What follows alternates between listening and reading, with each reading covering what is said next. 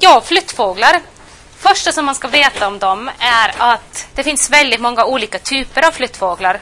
Det finns stora och det finns väldigt små. Och dessutom finns det sådana som flyttar på natten och sådana som flyttar på dagen. Och det finns sådana som flyttar i grupper och som flyttar, i, som flyttar ensamma. De fåglarna som jag har hållit på med, de har varit eh, små, små fåglar som flyttar på natten. Och dessutom kan flyttfåglarna ha väldigt många olika strategier. Eh, det finns sådana hoppare som bara flyttar små distanser. Och det finns sådana som flyger väldigt långa distanser. Och naturligtvis hur deras eh, fysiologi och ekologi är då eh, reglerad under, under flyttningen. Det beror på vilken distans de flyttar, vilken strategi de har för flyttningen. Eh, när jag började med flyttfåglar då höll jag mest på att forska om deras magnetiska kompass. Nämligen har flyttfåglarna en inbyggd magnetisk kompass som talar om för dem var är polen och var är ekvatorn. Eh, men det finns även väldigt många andra typer av kompasser som fåglarna kan använda sig av. Till exempel eh, hur stjärnhimlen roterar. Var, de tittar även om var solen går ner, var solen går upp. Så det, och landmärken. Så när jag började då, då forskade jag just om vilken kompass var den viktigaste, vilken var den primära. Och eh, vad jag kom fram till var att den första informationen verkar att komma från denna magnetkompassen.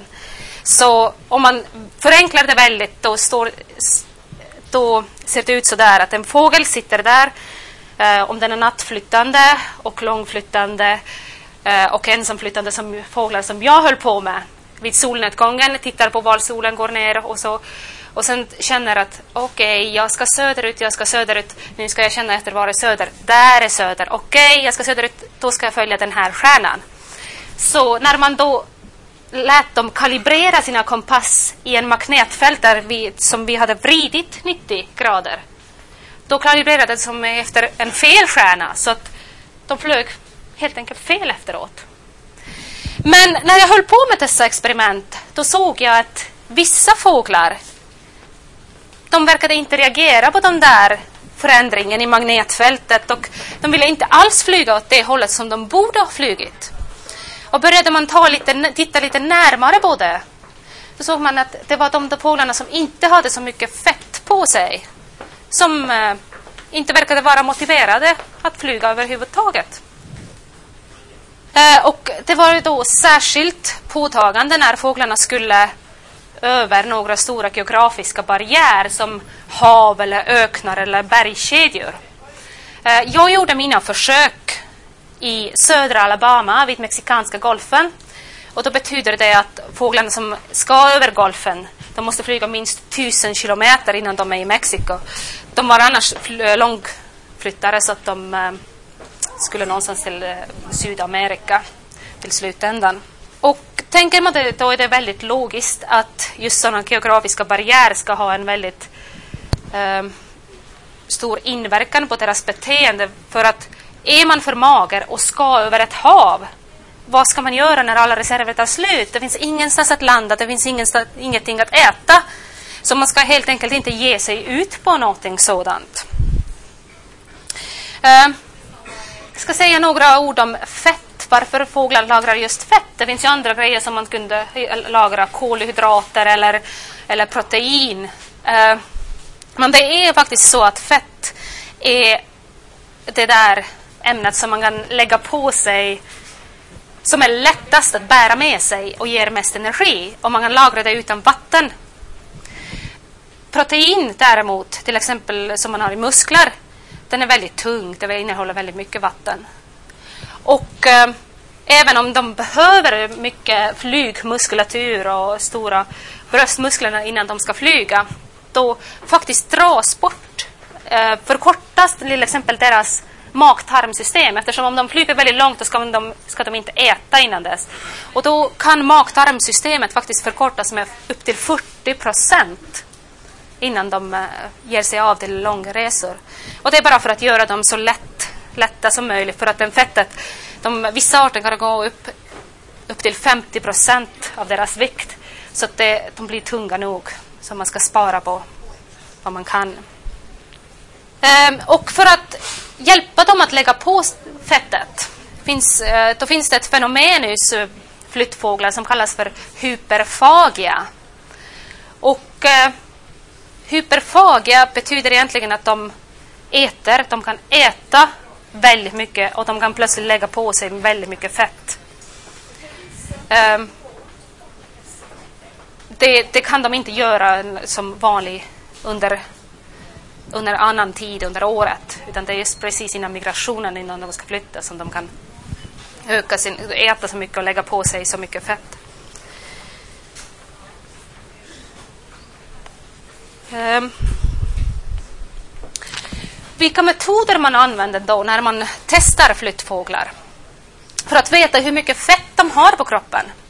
Man måste inte använda sig några kirurgiska, kirurgiska metoder för det alls, utan fåglarnas hud är väldigt tunn, nästan lite plastliknande. Det är inte såna massa blodkärl och äh, grejer i dem som vi har.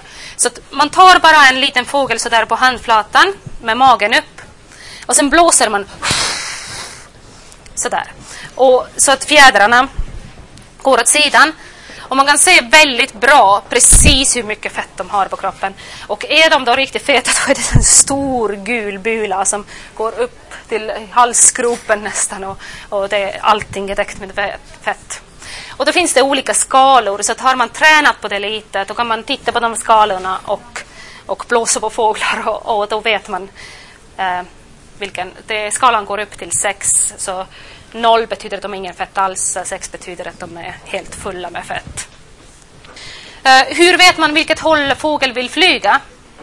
Uh, för det använder man något som kallas för orienteringsburar. Och idén för orienteringsburar fick man i 50-talet av en forskare som hette Kramer. Uh, han märkte nämligen att flyttningsaktiva starar som satt i små burar, de hoppade bara åt ett håll. Och det var det där hållet som de ville flyga till. Och av det fick eh, då Kramer idén att göra en, en orienteringsbur. Och i, uh, ursprungligen var den där buren bara en, det var som en stor tratt och den hade en liten eh, kudde med stämpelfärg i botten. Och sen en papper som, som var runt alla väggar. Så när fågeln var där i botten fick den stämpelfärg på, på fötterna och sen hoppade den upp. Och sen fick man eh, streck av stämpelfärg på det hållet som den hoppade. Och sen tog man ut den där pappret och räknade alla de där skrapen som den fågeln hade gjort och sen gjorde man lite statistiska tester för att se om det var statistiskt signifikant. Men det är en rätt svår metod eftersom eh, ibland när de är väldigt koncentrerade då ser man inte enstaka skrap utan det är bara en stor att det bara är täckt med, med, med färg på ena sidan.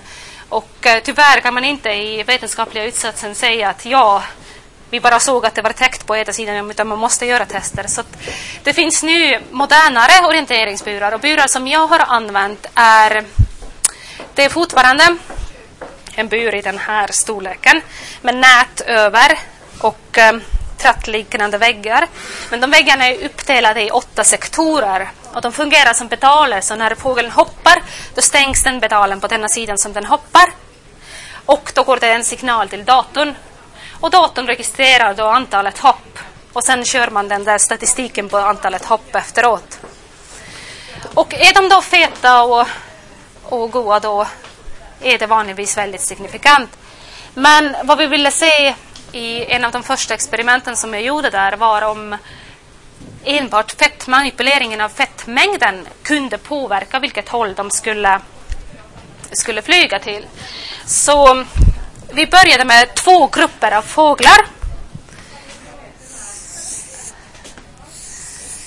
Den ena gruppen var feta och den andra gruppen var magra fåglar. Och eftersom det var höstmigration då skulle de söderut, eller egentligen som de ska flyga där lite, lite söd, sydväst. Och då testade vi de där feta fåglarna i orienteringsburar och de var allihopa någonstans här. Så att deras medelriktning var precis det som vi förväntade oss. Däremot magra fåglar Ja, de kan vara lite här och där sådär. Det, ibland går de mer sådär rakt norrut och ibland är de inte koncentrerade alls. Um, om man nu vill veta varför en fågel borde överhuvudtaget flyga, då, om den är mager, varför vill den flyga norrut? Och det låter ju som de skulle um, slösa en massa energi att flyga fram och tillbaka. Men det, eftersom de, om de inte vet, om de inte har så mycket erfarenhet var maten finns, då är det faktiskt bättre att flyga tillbaka den samma väg som de har kommit, där de vet maten finns. Um, så det är bättre att gå till en affär som man vet vad finns än att gå omkring i cirklar och leta efter någon som kanske inte finns. Um, så ja, det, man får vanligtvis inte så koncentrerat nordlig riktning på, på magra fåglarna. Sen tog vi den gruppen av feta fåglar och gav dem inte så mycket mat. Det var inte lätt att göra, men när de inte fick så mycket mat, deras fettreserver gick ner och det blev någonting sånt där. Så det, det, är bara medelriktning som jag skriver här. Så det, det ändrade riktningen. Um, magra fåglar gjorde vi naturligtvis feta. De flesta började flyga, ändrade sin riktning till söderut. Och sen gjorde vi det en gång till. Vi gjorde de här magra, nu magra fåglarna till feta igen. Och deras medelriktning ändrade också. Och samma här. Så visst, man kunde manipulera flyttriktningen bara genom att manipulera fettet. Så hur det fungerar, jag ska säga bara väldigt kort om det. Um, jag tror att det är där hur signalen om hur mycket fett man har manipuleras mest genom olika hormoner. En väldigt viktig hormon som, eh, som finns, som fåglar använder sig och som är väldigt viktig i fågelflyttningen, är rättare att säga, är kortikosteron, som också kallas för stresshormon. Eh, men egentligen har den inte någonting att göra med stress när det kommer till fågelflyttningen, utan det hormonet eh, om den är höjd bara lite. När, när, en fågel blir stressad eller när vi blir stressade får vi väldigt höga halter av det hormonet. Men om det höjs bara lite, då är det mest bara aktivitetshöjande. Och den, eh, även ja, om man är mager, då höjer det aktiviteten och gör det mer aktivt för att leta efter födan. Är man fet, i flyttfåglarnas fall, då eh, höjs det mest på kvällen innan de ska flytta så att eh, det ger dem som en extra kick. Eh, så det var ett experiment som jag gjorde det också. Jag kollade hur den där hormonen påverkade, hur det var korrelerat med flytträkningen och visst, för att fågeln skulle flyga söderut behövde de en förhöjd halt av det där hormonet. Eh, en annan hormon som jag inte har testat hos flyttfåglarna men som jag väldigt gärna skulle någon gång komma till, det är ett hormon som är, kallas för leptin och det är ett hormon som är väldigt nyligen upptäckt. Eh, så man har känt till det bara tio år och fem år sedan när jag började med det då visste man ingenting, nästan ingenting om det hormonet hos fåglar. Så jag kunde inte fortsätta med flyttfåglar eh, med det hormonet utan jag fick göra några försök med stationära fåglar för att veta vad det handlade om. Men det hormonet är faktiskt ett hormon som görs av fettceller. Även hos människor, hos alla ryggradsdjur.